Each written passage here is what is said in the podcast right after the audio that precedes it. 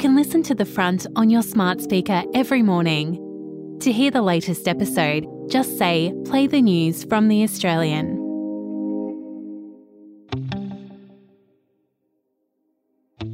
From The Australian, here's what's on the front. I'm Claire Harvey. It's Wednesday, December 6. A third detainee released following a controversial High Court decision was arrested for reoffending in Victoria.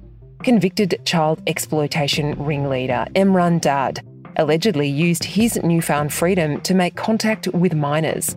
The arrest comes as the government scrambles to pass a new preventative detention regime that would see non citizens convicted of serious crimes thrown back behind bars. $2.3 million. That's how much former Liberal staffer Brittany Higgins says she received from taxpayers following her alleged rape by Bruce Lehrmann. In the final day of her cross examination by barrister Stephen Whybrow SC, Higgins said the Commonwealth conceded it had failed in its duty of care to her. In today's episode, how Brittany Higgins' grueling stint in the witness box wrapped up. Before we start, there's adult language and some distressing concepts in this story. When Brittany Higgins sat down for her first extended interview with police, they asked for her mobile phones. She sought legal advice, telling her lawyers she was terrified information might leak from the police and then at her second interview, handed over the phones. Police conducted a forensic examination of the devices, and what they found has formed the basis of a tough cross examination in the defamation case, in which she's now a key witness. The plaintiff is Bruce Lehrmann, who says he was falsely accused of rape by Higgins in a 2021 interview on Network 10. He's suing 10 and journalist Lisa Wilkinson, and Higgins is their star witness. On Tuesday, Bruce Lehrmann's counsel, Steve Whybrow, asked Higgins if she'd deleted anything from her phone before handing it to police. We've used voice actors to bring you the words spoken in court. Yeah, I deleted one particular photo that I was worried about. Why was that? I was at a party and someone put a Make America Great Again cap on my head, and I was ashamed that it was in existence, so I deleted it. I knew it wasn't it wasn't relevant or anything, but I was just worried that it would leak, and it was something that I was really ashamed of, so I deleted it. Whybrow wanted to know why Higgins had deleted messages between herself and a number of others before handing her phone to police. Some of these were later recovered during the forensic search of her phone.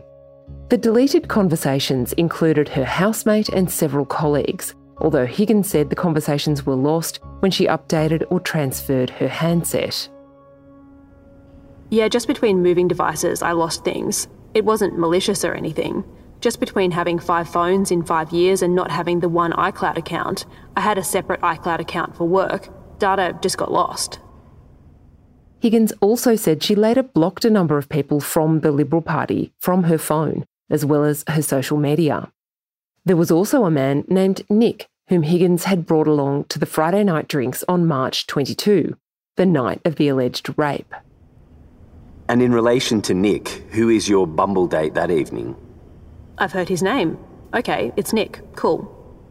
Sorry? I haven't heard his name. I haven't been able to figure out what his name was. This was the first time I've heard his name. Miss Higgins, that's just an absolute lie.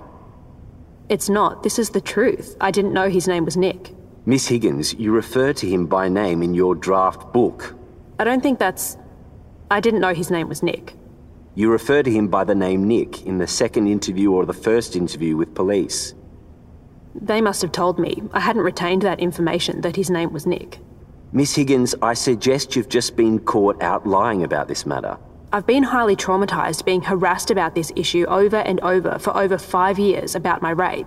And now everyone's trying to make it about some random bumble date who I hung out with once. So I didn't know his name was Nick. You've reminded me.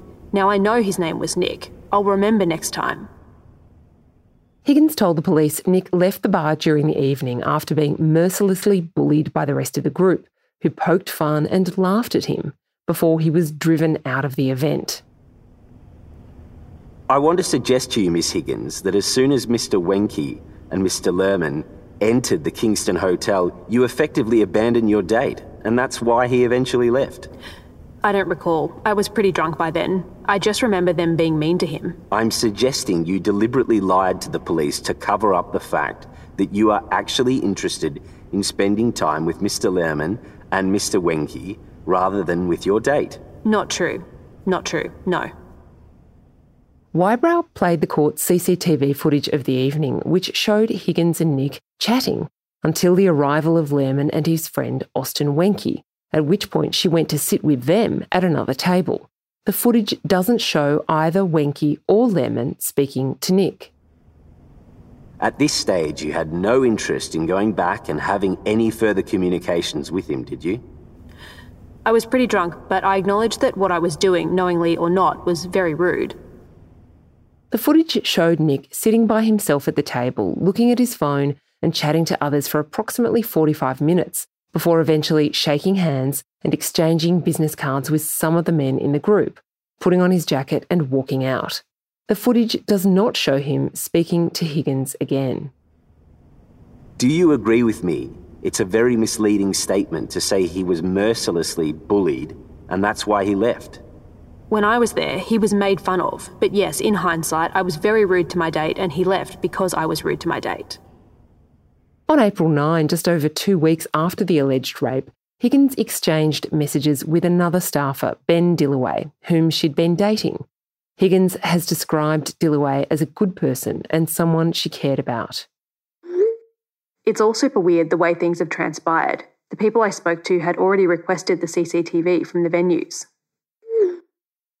Higgins explained she was referring to the Australian Federal Police obtaining CCTV.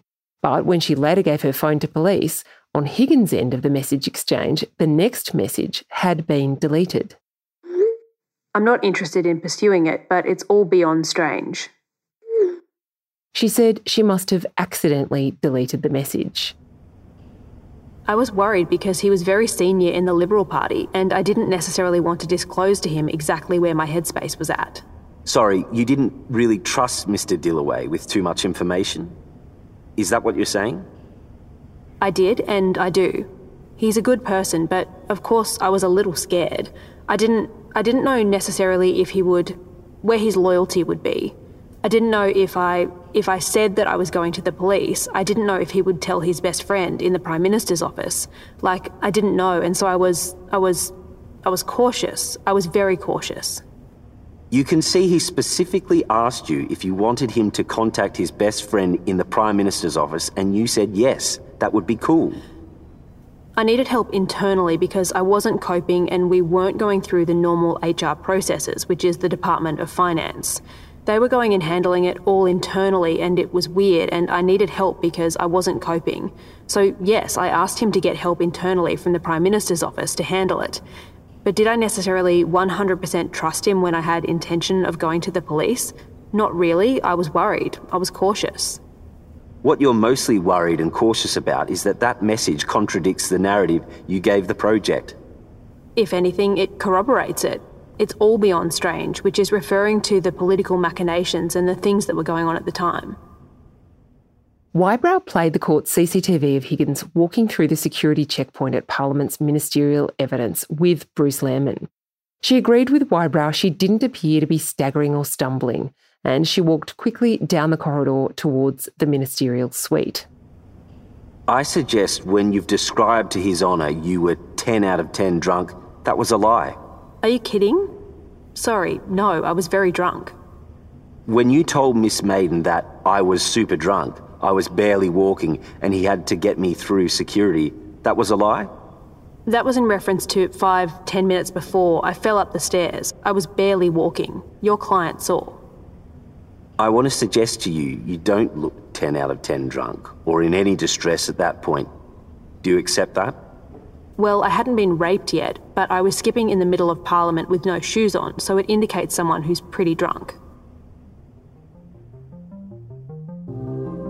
Coming up, Higgins' payout from the Commonwealth and what she told Ben Dillaway.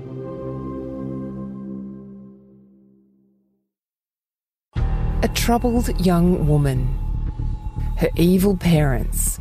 We never had any issues between us. Has justice been done? Oh, I'm in a prison.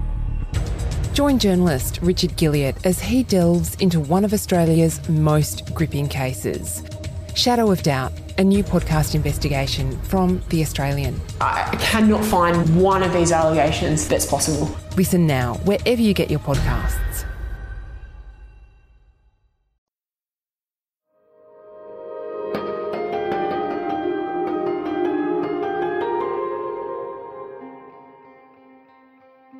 The looming presence in this trial is Fiona Brown, the former Chief of Staff to Linda Reynolds, who Brittany Higgins has said was the first person she disclosed her alleged rape to. On the Tuesday after the alleged rape, Brown called Lehrmann into her office and told him to pack up his things and leave, telling him he was in trouble for entering Parliament after hours. Higgins saw Lehrmann leaving and then was called into her own meeting with Brown. In this trial, Brown has been subpoenaed but is asking to be excused from giving evidence. In his cross examination, counsel for Lehrmann Steve Whybrow, read Higgins what appeared to be Brown's account of the meeting. Whybrow put it to Higgins she had said she was drunk and passed out in the office half naked. Whybrow asked if it was correct, but Brown asked if there was anything else she remembered, and Higgins replied no. Higgins in the witness box denied this exchange. She says Fiona Brown was the first person to whom she disclosed her alleged rape and said she believed it was in this first meeting. Later that afternoon, after the conversation with Fiona Brown, she texted Ben Dillaway, the boyfriend with whom she had a regular message conversation, including in the days after the alleged rape. These are the messages tendered to the court. We've used voice actors. So I think I may not continue to be employed with Linda. What, did something happen? Hmm? Yeah, it's pretty bad. I genuinely don't know how it's going to play out, how I want it to play out. If you've made a mistake, stuffed up, just be honest to her and Chief of Staff so it can be fixed. I've made some huge fuck ups but owned them, said sorry, etc. Can I call you? I realise you might be in office, so can't take call. So on Friday night, how I ended up in the ministerial office, it didn't play out how I made out. I don't remember getting there at all. Vaguely remember Bruce being there, and then I woke up in the morning half dressed by myself in the minister's office on Saturday morning. I've spoken with Dad, and he's flying down on Friday. Was pretty upset over the weekend, so he's headed here to just hang out. That's good he's coming down. Was it just you and Bruce who went back there, or a group of people? Did you hook up in there, or did someone take advantage of you? Yeah, it was just Bruce and me, from what I recall. I was barely lucid. I really don't feel like it was consensual at all. I just think if he thought it was okay, why would he just leave me there like that? So he fucked you. I hope you're okay. This is pretty serious, horrible stuff. You probably need to report this. Fiona, our chief of staff, knows. She followed up on the security report about it. Bruce has been terminated early. She said I can come back in tomorrow, but I'm considering just going home to the Gold Coast. This is so heavy. I'm so sorry to hear. Sorry, I didn't mean to unload on you. Everything will be fine. Don't be sorry at all. Wish you told me sooner so I could have supported you. In cross examination, Whybrow took this up. You were expressing there that you have no idea what happened, weren't you? No, I was disclosing to Ben. And yes, I was being very sensitive and delicate about it, but I wasn't ready to say the word rape yet. I hadn't said the word rape yet. And so I was just doing these little partial disclosures. And that was my thought process at the time. I was giving Bruce every benefit of every doubt that I had. What doubt did you have that you'd been, to use your word, raped at that point in time? I knew, but I was still trying to say, what if he. What if he didn't know I was drunk? What if he didn't hear me say no? What if he didn't realise I was crying? What if. What if. What if he thought it was okay? What if, when he left, he thought I had a good time and enjoyed it? I was giving him every benefit of every doubt that I had. Ms. Higgins, I suggest what you are saying there is I don't really know what happened. Bruce was there, and I woke up half naked. No, I was starting to give a disclosure of rape to someone who I was kind of romantically involved with, and I was kind of scared about his feelings at the same time. I was starting a conversation because I didn't know how to say, I didn't know how to say it yet. Miss Higgins, I suggest from these messages an option was that you'd fallen asleep drunk and you woke up the next day and nothing had happened. Do you accept that? That's one of the things you're conveying in these messages as a possibility. No, not at all. He had raped me, and I wasn't ready to say it or own it. I was still trying to mentally play these gymnastics where he wasn't this awful person. Because it still seemed so inconceivable to me that I was a victim of this, I just wasn't ready yet. And so I was starting this conversation, inching, and I didn't. So, no, I don't agree with your assertion.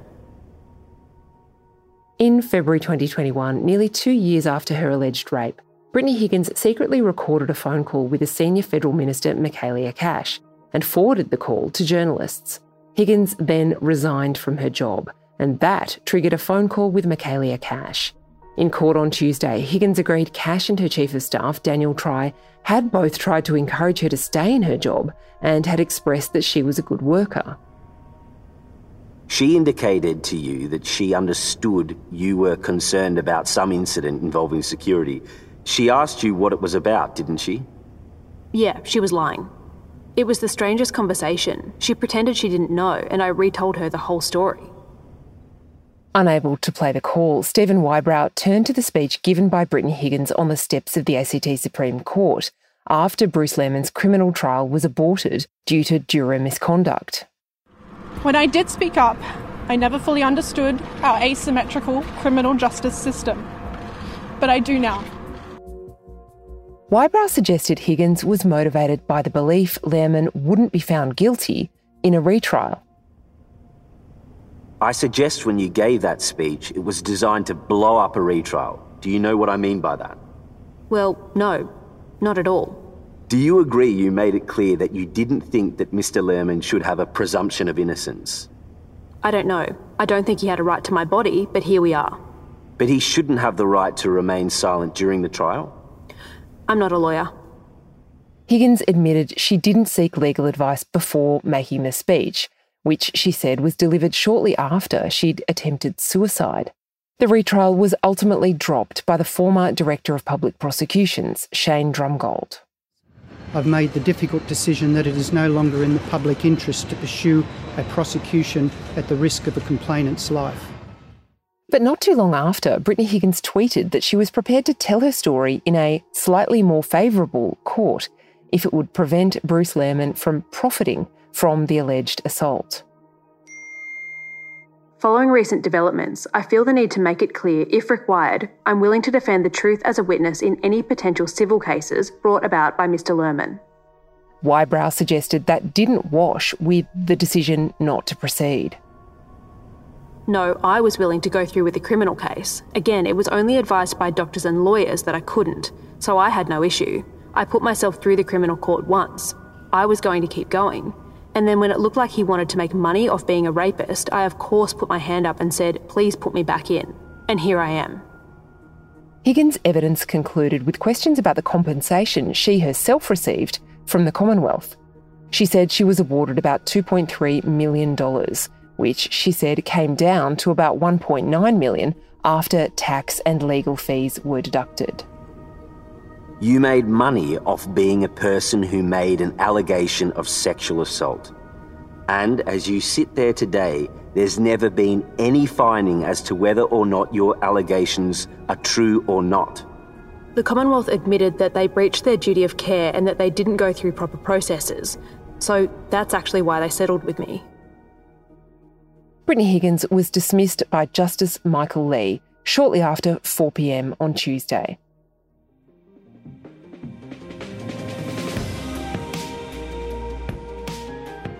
Further witnesses for the defence will appear in the federal court from today. You can follow our rolling coverage at theaustralian.com.au.